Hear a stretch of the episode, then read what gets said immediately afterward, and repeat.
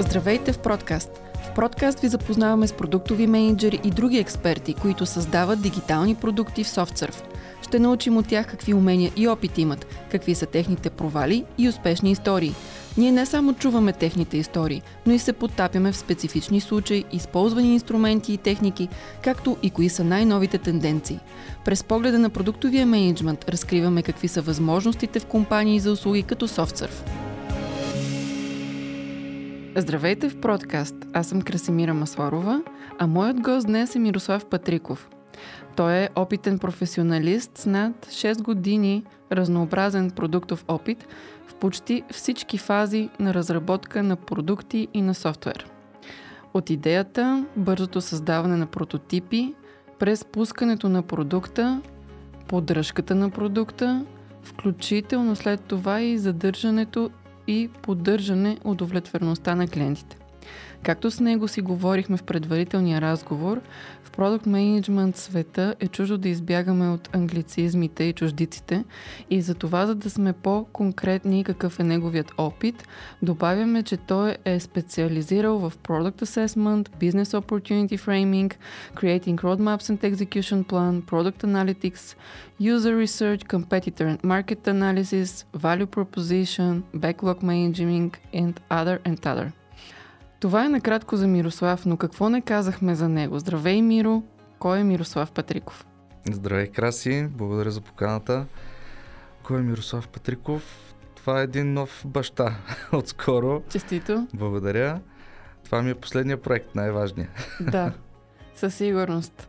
А като казваме продуктов менеджмент, какво всъщност е продуктовия менеджмент? В подкаст вече създаваме традиция всеки наш гост да даде неговото определение за продуктов менеджмент. Какво е твоето? Ами, моето накратко бих казал, че продукт менеджмента е всичко за един продукт. Както има една приказка, продуктовия менеджер е, може да бъде мини CEO в една компания. Съответно, разглеждано в различните компании означава различни неща но общо обхваща всички неща, които преди малко ти изброи, с които съм имал опит и се надявам да имам още повече опит за бъдеще. Пожелаваме ти го от сърце. Какво теб те привлече в продуктовия менеджмент? Мен лично ме привлече бизнес частта на продуктовия менеджмент, защото аз имам технически бекграунд и когато започнах моята кариера в IT сферата, започнах с технически позиции. Да. Впоследствие след като имах разговори с клиенти, правих тренинги, дема и тем подобни а, презентации, исках да видя и другата част, която е самата бизнес част, където идва вече задържане на клиенти, ценообразуване, как се създават самите рекламанти от идея до финален резултат. Правилно ли разбирам, че любопитството е твоя драйвер да продължиш напред и да навлезеш в света на продукт менеджмент? Ами да, може да се каже също така и промяната едно време по-скоро избягвах промяната, след като видях, че всъщност промяната е нещо хубаво. Сега точно това е един от драйверите, който ми помага в ежедневната работа. Какво ни дава промяната и дава ли ни необходимите знания и умения, които един продуктов менеджер трябва да има? Промяната ни дава много неща. Дава ни различна гледна точка. Винаги, когато има някаква промяна, тя се предизвиква от някакви обстоятелства. Тези обстоятелства си имат техните причини и анализа на тези причини е това, което на мен много ми харесва. А може ли да кажем кои са според теб знанията и уменията, които един продуктов менеджер трябва да притежава? Няма лесен отговор какви, кои са топ приоритетите за знания или за а, умения. Бих казал, че един продукт менеджер трябва да може да задава правилните въпроси много важно да се каже, че изобщо глупо въпрос, такова нещо не съществува. Да. И даже когато се задават най-елементарните въпроси, погледнати от друга гледна точка, излизат най-интересните факти и истини. Друго нещо, което според мен е важно за продуктовия менеджер като умение, е да може да се нагажда спрямо публиката.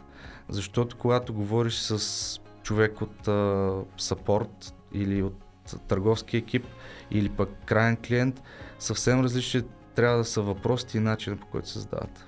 Именно умението за задаване на въпроси ли е единственото или най-важното, което би отличило добрия продуктов менеджер от останалите? Аналитичното мислене е друга гледна, друго важно умение, според мен. Реално, за да се вземе решение, поне аз така смятам, в реалния живот всеки човек го прави на база някакви факти. И за да се изкарат правилните решения, трябва да има достатъчно добри аргументи за това нещо, което в доста от случаите е на база статистика и анализ на данните, които имаш. Какъв е твоят професионален път до момента? Моят професионален път, както казах, тръгна от съпорт среда, след това аз минах през тренинг екипи, минах през девелопмент екипи, правих дема на клиенти, пътувал съм, презентирал съм на клиенти доста неща като roadmap, какво искаме да правим за бъдеще, какви биха били нашите бъдещи идеи за нови продукти, взимане на естествено фидбек от клиентите, когато съм на място и не само. Така че аз съм минал през доста различни роли и екипи преди да, да влеза в продукт менеджмента. С теб в предварителния разговор говорихме, че имаш опит от продуктови компании. По-настоящем работиш в SoftServe, която е сервис компания. Коя част от твоят професионален път, от опита ти, ти помага да се справиш отлично с настоящата ти работа? И какви са разликите между продуктова компания и сервис компания през погледа на продукт менеджера? Много хубав въпрос. Да, за първи път съм в сервис компания, а, доста различно от продуктова компания, но в същото време има и а, доста препокриващи се неща. Реално погледнато SoftSurf няма техен продукт, по който аз да работя. Аз имам проект, по който работя за чужда компания, но реално там работя като продуктов менеджер за техния продукт. Плюсовете са много. Един от най-важните бих казал е, че ми дава това, което аз нямах в продуктовата компания и то е, че мога да сменям продуктите mm-hmm. доста по-често което ме предразполага да работя с различни екипи, с различни фреймворкс, с различни процеси, което съответно, ако работиш само в една компания, това нещо няма как да се случи или поне не се случва толкова често. Да, разбирам, че динамиката те привлича. Да, а, това... промяната. Да, а това си има и своите предизвикателства. Можеш ли да си помислиш, кои са били най-трудните моменти, които си срещал, независимо в коя от своите работни позиции? Най-трудни моменти не мога да се сета за най-труден. Може би най-трудните моменти са когато не си подготвен за дадена среща с клиент. Иначе mm-hmm. казано, би трябвало един продукт менеджер да си направи собствения ресърч, преди да предприеме всякаква инициатива за събиране на повече информация или за по-детайлен разговор с даден клиент. Тогава може би са най-трудните моменти. А кой е най-приятният момент в работата? А, най-приятният със сигурност е когато получиш положителна обратна връзка. Аз обичам да получавам обратна връзка дори да не е положителна. Това също е приятен момент, защото тази обратна връзка те кара да промениш нещо, да анализираш къде са били грешките, да направиш промени и да пробваш пак. Естествено, когато получиш положителна обратна връзка от крайен клиент, няма по-хубаво от това.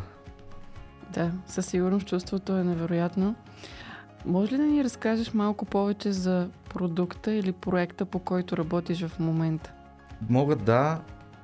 Проекта, по който работя, е за международна компания, която се занимава с маркетинг tools и продукта, за който работя, също е такъв, само че той не е а, B2C, а е B2B.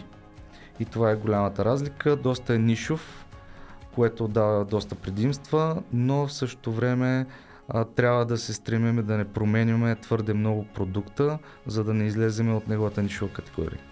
Добре, като говорим за разликата на продуктовия менеджер в сервис компания и този продукт, в който в момента работиш, може ли да споделиш какви са твоите директни отговорности, за да си представим по-добре обема на работа? Да. В този специално проект няма продуктов човек от другата страна, от, от клиента на SoftServe. Съответно, аз трябва да играя роля на абсолютно всичко свързано с този продукт от девелопмента, какво то ще се случва, до създаване на roadmap, до комуникиране на тази информация с търговци, с маркетинг, с legal department. Това нещо всичко трябва да минава през продуктовия менеджер, в случая аз. А как подхождаш към проекта, по който работиш в момента, има ли някои основни елементи, за които следиш да не се изпуснат? По принцип, аз следвам, ако може да се нарече методология, KISS модела. Keep it simple. Uh-huh. И това не е само за този проект или продукт, това е по принцип моята идея на работа. Много често съм виждал как прости неща се опитва да се превърнат в много сложни и накрая стават абсолютно непотребни. Заради това смятам, че KISS модела е страхотен, защото може да създадеш нещо много просто и след това, ако е нужно, да се надгражда. А какви цели си поставяш като продуктов менеджер? Целите са ми, естествено, да получа накрая хубава обратна връзка, но за да се стигне до там, трябва да има поставени продуктови цели. Трябва да има създадени KPI за даден продукт. Трябва да има добра комуникация между всички звена в продукта. Дали било търговци, дали било поддръжка, а, дали е маркетинг или самия екип, който разработва продукта. Има ли някакви подводни камъни, за които продуктовия менеджер, работейки в сервис компания, трябва да се оглежда? Има, да. Едно от нещата, които бих казал, че често се пренебрегва, са така наречените non-functional requirements, които бих казал, че единственият човек в дадена компания, който мисли за тях е продуктовия менеджер. А това са неща от типа реално платформата какъв перформанс трябва да има. Трябва ли да има допълнителни security requirements? Трябва ли нещо да се обсъжда предварително с селс департамента? Как ще се продава това нещо? Какъв ще е бизнес модела? Тези неща доста често се пренебрегват а, и накрая може да създадат големи проблеми не само при разработката, ами и при крайния продукт. За да организираш работата си, има ли някакви специални тулове, които ти помагат и които използваш? Аз ползвам ежедневно Word, Excel, PowerPoint, uh, Miro.com. Да. За съжаление не съм аз uh, изобретателя му, но е страхотен тул, който дава един голям поглед. Също е прекрасен за презентации, за workshop с клиенти по време на юзер интервюта или друг, друг тип workshop Организираш ли ти workshop с клиента? Да, организирам. Много често по време на workshop изкачат неща, които клиента знае, но никога няма да се сети да каже. А, по начин по който като задаваме въпроси от различни гледни точки, едно нещо се опитаме да го разбиеме на по-малки и по-малки частици, изкачат интересните факти. Освен workshoповете и всичко, което спомена до момента, ти каза, че имаш технически бекграунд.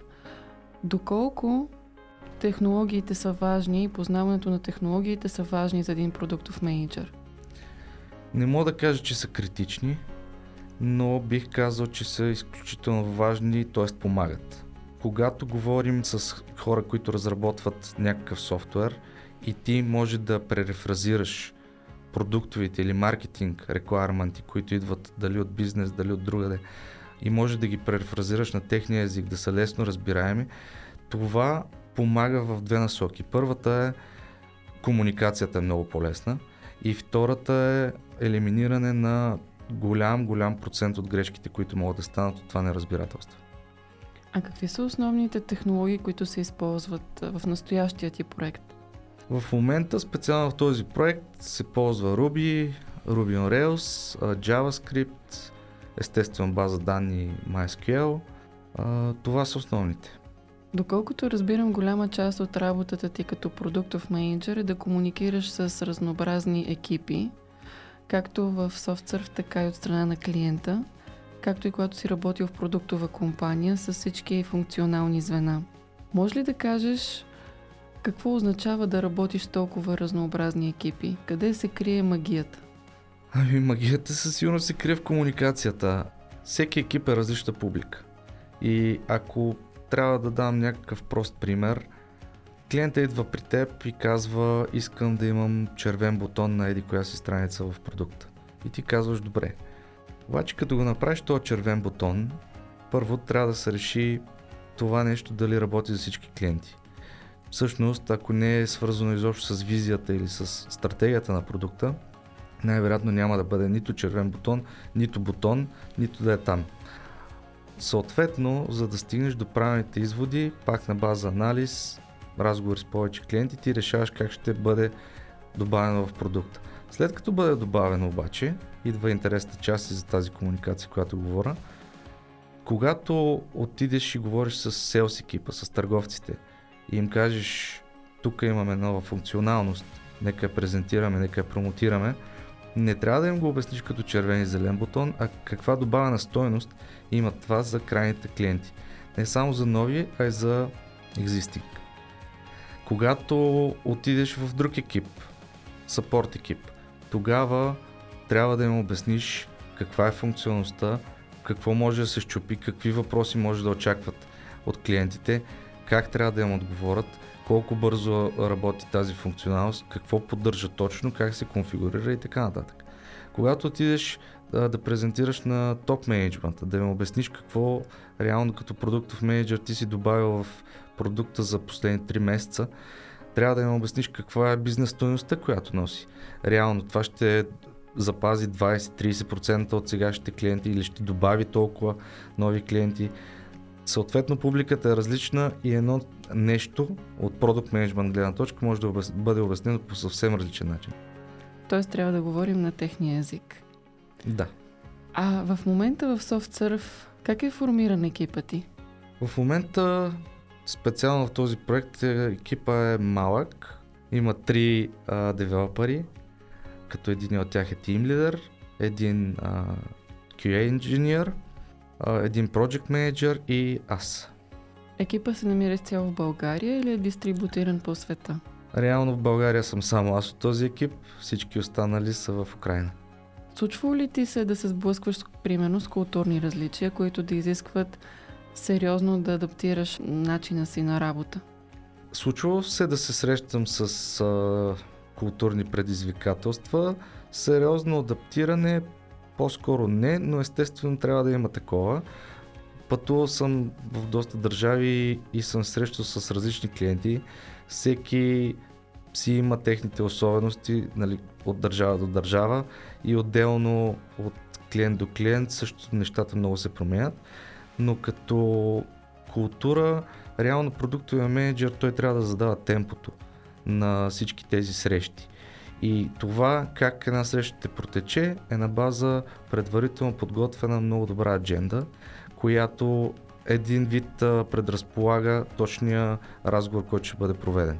Съответно, това нещо избягва тези културни различия да не са предизвикателства. А каква роля играе доверието в един екип? Огромна роля. Ако твой екип ти няма доверие като продуктов менеджер и ти не можеш да докажеш реално защо дадено нещо трябва да бъде вкарано в продукта, това е демотивиращо за целия екип. Когато искаш екипа да ти се доверява, ти трябва да го докажеш. И трябва да покажеш, че да, направихме това, ето работи, защото. Също така много често, не знам дали доверие, но по-скоро е transparency, да. един вид трябва да покажеш на твоя екип, че тяхната работа, която е свършена, реално носи някаква стоеност. И това нещо в доста компании а, го виждам, че не се показва. Тоест, девелоперите правят нещо, всичко минава супер, то работи, но те не знаят после кой клиент го ползва, как го ползва, ползва ли го наистина. Тоест, те правят нещо, но не знаят труда им дали е оценен. И продуктовия менеджер има достъп до тази информация. И няма нищо лошо един път на 3 месеца да се презентира на екипа или екипите и да се покаже да, направихме това и то работи и го ползват хората. Браво! Прилагаш ли тази практика в своя опит? Опитвам се възможно най-често да го прилагам, а, особено когато получа някаква обратна връзка от клиента, дори не винаги да е най-добрата, е хубаво да се сподели с екипа, за да са наясно къде реално се намират. По този начин успяваш да мотивираш екипа или използваш и други методи, които да поддържат по-висока мотивация на екипа? Ами мисля, че това ги мотивира. А, други методи са обясненията преди нещо да бъде вкарано в даден продукт, нали, създадено. Тогава обясненията са по-интересни, защото продуктовия менеджер седи по цял ден и мисли как да подобри този продукт, нали така. И когато вземе решение кои неща трябва да влезат в родмапа на продукта, той трябва да ги защити. И защитаването също може да е интересно убеждение, което дава на, на екипа си. Колко често се срещате с екипа, предвид това, че поддържате онлайн комуникация и как се справяте с доверие, мотивация, разпределяне на задачите при една онлайн комуникация? На живо нито един път. Иначе онлайн се виждаме всеки ден. В този проект аз играя ролята и на Product Owner или бизнес аналист. Съответно аз създавам и всички development таскове, което прави моята роля или моето присъствие на тези дейли срещи неизбежно. Естествено си имаме всички останали процедури, които са от Scrum и присъствам на тях. Някои от тях аз ги менажирам, други се менажират от Project Manager, което е специфично за всеки продукт или проект. Кой от екипа комуникира с клиента и представя визията? Продуктовия менеджер, в случая аз, това нещо, даже ми предстои такава среща много скоро с сегашния ми клиент. А, направил съм long term roadmap за 2023. Това нещо трябва да се презентира, като в него естествено не се застъпва просто какви неща на мен са ми хрумнали, а те трябва да са защитени с анализ, с статистики, с competitor анализи, с който е направен, да покаже какво имат конкурентите в момента, ние къде се намираме, какво трябва да догоним или с какво ще изпреварим конкурентите. Как се справиш с менажирането на различни стейкхолдери? Хубав въпрос. Ами зависи. Зависи от стейкхолдера, естествено. Ако говорим за бизнес ориентирани хора, тогава е най-добре да говорим в, да говорим в цифри и да сме сигурни в това, което казваме. Ако говорим с търговци, тогава трябва да се гледа от маркетинг гледна точка и как ще се презентира дадена функционалност или продукт. Менажирането дали ще става по чат или по имейл или онлайн среща или физическа среща. Няма значение, стига да е важна крайната цел. И крайната цел трябва да е поставена от продуктовия менеджер, т.е. когато се влезе на среща, да се знае какъв ще е крайният резултат от тази среща. Да няма а, някой не разбрал, да няма някой, който не е там, а трябва да е там. Говорим за доверието в екипа, но е много важно и клиента да ти има доверие. Това, което описали е механизма да се спечели доверието на клиента или резултата, който се постига, би говорил сам за себе си? Ако говорим за сервис компания, реално навлизането в даден проект или продукт става много бързо. Съответно, клиента трябва да види, че ти си подходящия човек за тази роля и за този продукт. Аз какво практикувам? Нещо много просто, така наречените quick wins. Mm-hmm. Съответно, аз искам да покажа бързи резултати, качествени резултати на клиента и да докажа, че ние разбираме за това, което се говори и това, което трябва да се направи за дадения продукт. Другото нещо е а, вече по-дългосрочната стратегия за продукта, която също трябва да бъде презентирана от продуктовия менеджер и да бъде защитена. Доверието е двупосочно и съответно, както трябва нашия клиент да ни има доверие, аз мятам, че те трябва да покажат такова и към нас. Защото след като няколко пъти ти защитил дадена теза и наистина а, получаваме добра обратна връзка от крайните клиенти, мисля, че това нещо трябва да се отбележи също. Това, което описваш, може да се приеме като предизвикателство. Може ли да кажем как един продуктов менеджер може да бъде мотивиран за предизвикателствата и ти казва ли си някога това не може да стане, защо не се откажа? Имало е такива случаи, а, може би в ранните ми години на продукт менеджмент експириенса ми. Да, а, случвало се, но това ми е било по-скоро за урок, че не трябва да се отказвам. Както и сега с този подкаст. За първи път правя подкаст. Защо трябва да се плаша? Няма нищо страшно. Даже бих казал, че едно от нещата, които един продуктов менеджер трябва да притежава е точно това. Да се хвърля в предизвикателствата без да се замисля. Естествено трябва да е подготвен, но не трябва да, да, да, да се страхува от това. А какво означава провалът за теб? Провалът означава научен урок. Това означава, аз бих казал, че в моя опит съм се учил най-много от провалите, отколкото от успехите. Провалите винаги ти дават различна гледна точка, защото за да се провали човек в дадено начинание, това означава, че той не е премислил всички гледни точки и не го е погледнал всички ъгли. Или не е имал цялата достатъчна информация, която му е била нужна. Затова всеки провал е даден урок, ти научаваш, че всъщност има и допълнителни гледни точки или е трябвало да събереш повече данни преди да направиш дадена стъпка. Успеха просто гарантира, че това, което правиш до момента е правилно. Има ли си някакъв модел, който да следваш? Нямам точно ролеви модел. Наблюдавам а, това, което се случва като тенденции в компании и в продукт менеджмент сферата. В момента, даже аз бих казал, че продукт менеджмент професията е сравнително нова, нали, като цялото IT, даже още по-нова. А, и даже продукт менеджмент почва да се разделя на подразделения което според мен е правилно нещо и в различните компании се опитват да го дефинират и да го додефинират а, по най-правилния за тях начин. Нямам точен ролеви модел, по-скоро гледам да гледам тенденциите, гледам да ги следя и на база на тях да взимам решение за себе си. Казахме за провала, а в какво се изразява успех на един продуктов менеджер? И как разбираш ти успеха? Много хубав въпрос. Успехът е на база критерии или на база мнение, което пак е свързано с критериите.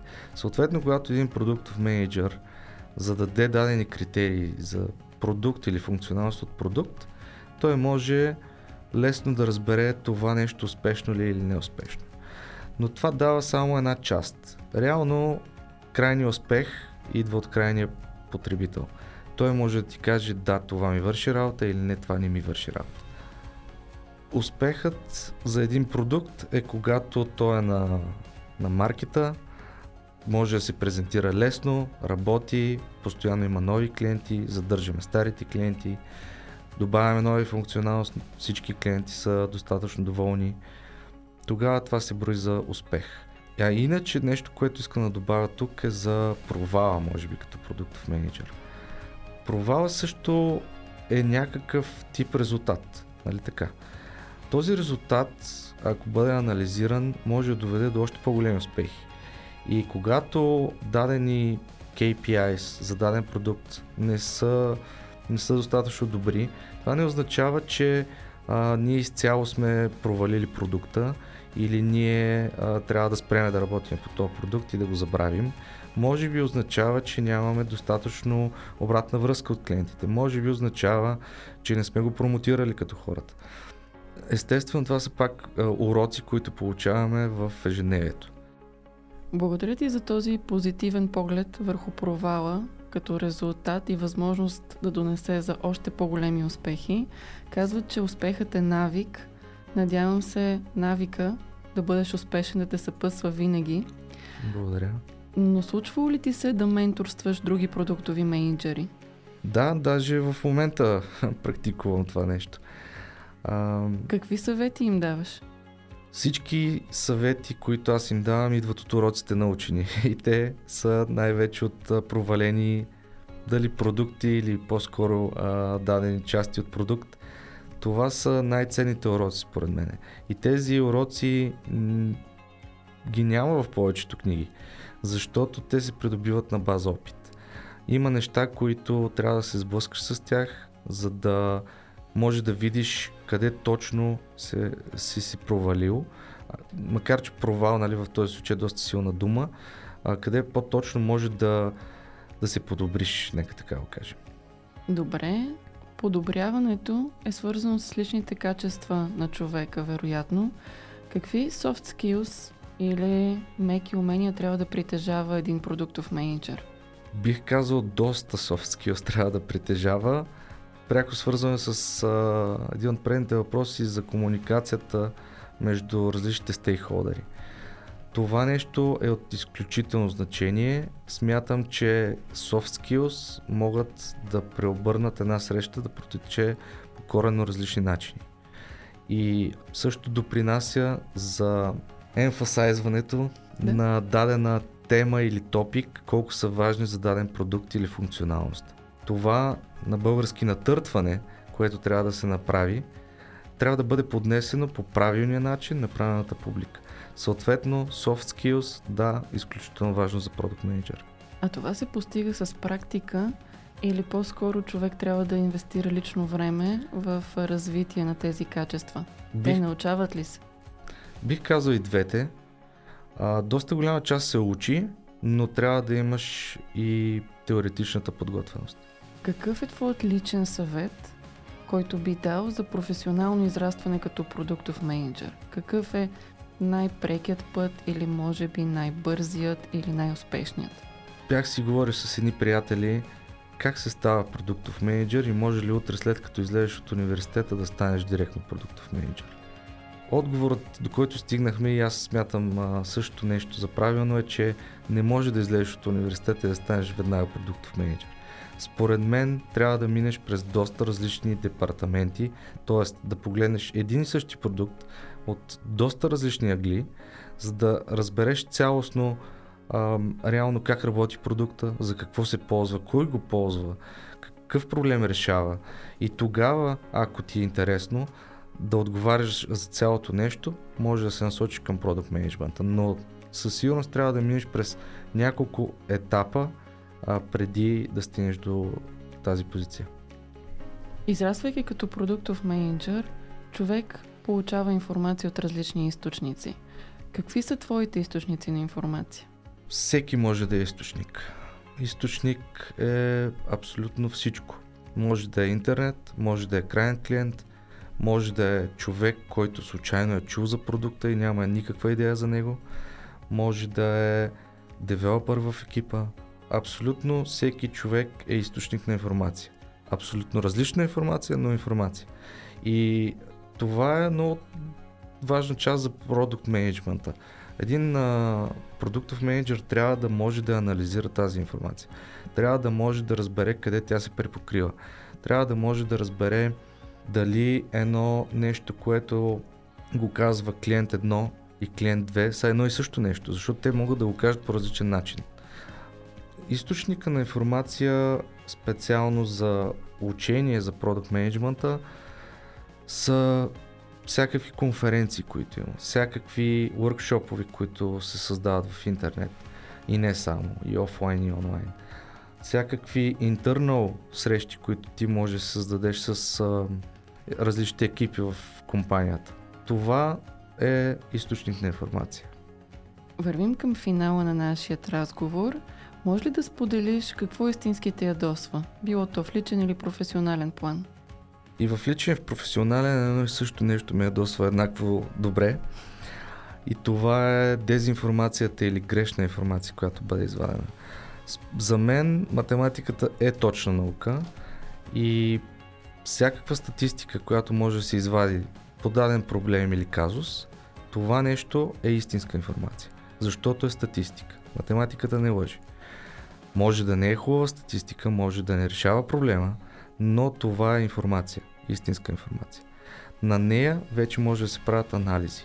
И анализите пак трябва да бъдат аргументирани с истински доводи и съответно числа. Ако разбирам правилно, би желал да се работи с дейта, с данни. Точно така. На всеки един етап, за да се взимат информирани решения максимално близки до истината.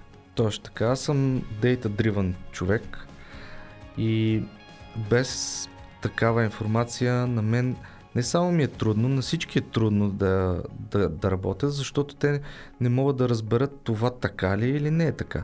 Аз мога да си измислям дали съм българин или американец, но като ми видиш а, личната карта, това е информация, нали? И там има ЕГН, числа, регистриран в България. Това са данни. По този начин нещата стават обективни и няма как вече някой да защити другата теза, че аз не съм българин. Как би обяснил на твоята баба какво работиш? ами, Това може би не само на баба ми, ами по принцип е сложно за обяснение какво е продуктовия менеджер.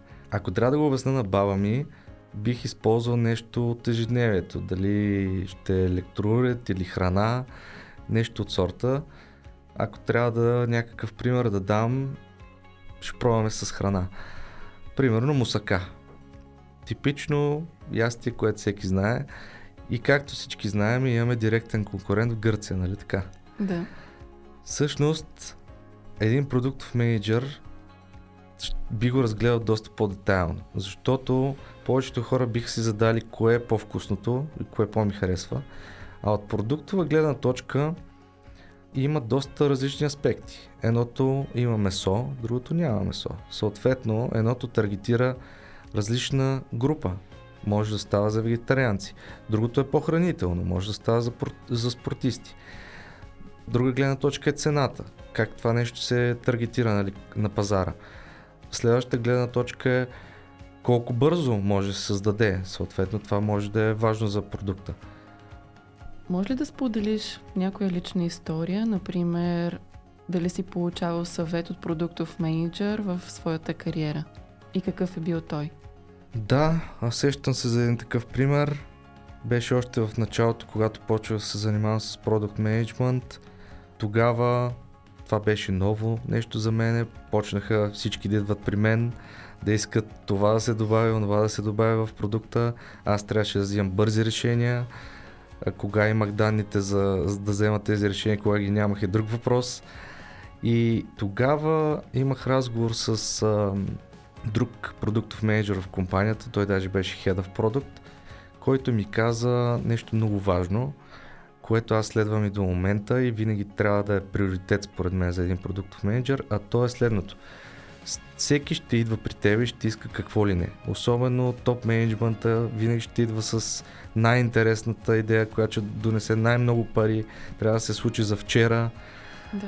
Но винаги продуктовия менеджер трябва да отстоява едно нещо и то е преди да докараме нови клиенти, нека да запазиме старите и да не чупиме сегашната функционалност. Защото като щупиме това нещо, продукта ни вече го няма. И винаги а, топ приоритета за един продуктов менеджер трябва да е да гледаме сегашното състояние, ако може да го подобриме, със сигурност да не отива назад, а вече, ако имаме достатъчно ресурси, да инвестираме в нови функционалности, които ще докарат повече приходи. Накрая бих те попитала как релаксираш? Имаш ли любимо хоби и натоварва ли те работата или работата е твоето хоби? В момента се чувствам идеално а, в SoftSurf, понеже аз исках да работя по много различни проекти. И това ми се отдаде като възможност. И съответно в момента се чувствам много добре. А като хоби, естествено, с това и започнах. Имам дъщеря и с нея обичам много да се забавлявам. Обичам да излизам с приятели.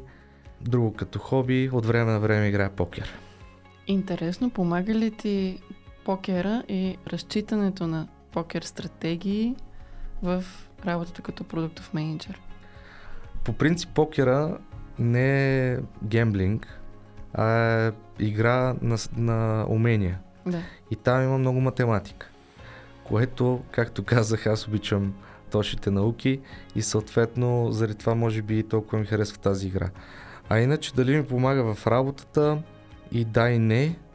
Понякога е очевидно кога някой блофира.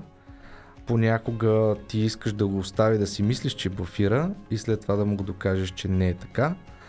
А, така че да, може би помага. Има ли нещо, което искаш да споделиш с нас, а аз не те попитах?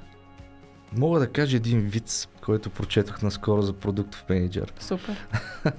Какво е общото между продуктовия менеджер и брачен консултант. И двамата събират хора в една стая и ги карат на сила да говорят, докато не решат всички проблеми. да, чудесен финал за нашия епизод. Благодаря, че беше наш гост и до скоро. Благодаря и аз за поканата. Продкаст е за теб. Всеки, който се движи напред с подкаст, научава повече практически истории за успех и дебнещи рискове, за възможности и иновации при разработването на дигитални продукти и услуги. Ще видим процеса през очите на продуктовия менеджер и ще се запознаем с екипа от експерти, който стои зад реализирането на проектите. Чуй актуалните световни практики и се потопи в света на съвременния бизнес. Намери приятелска атмосфера и самишленици в подкаст –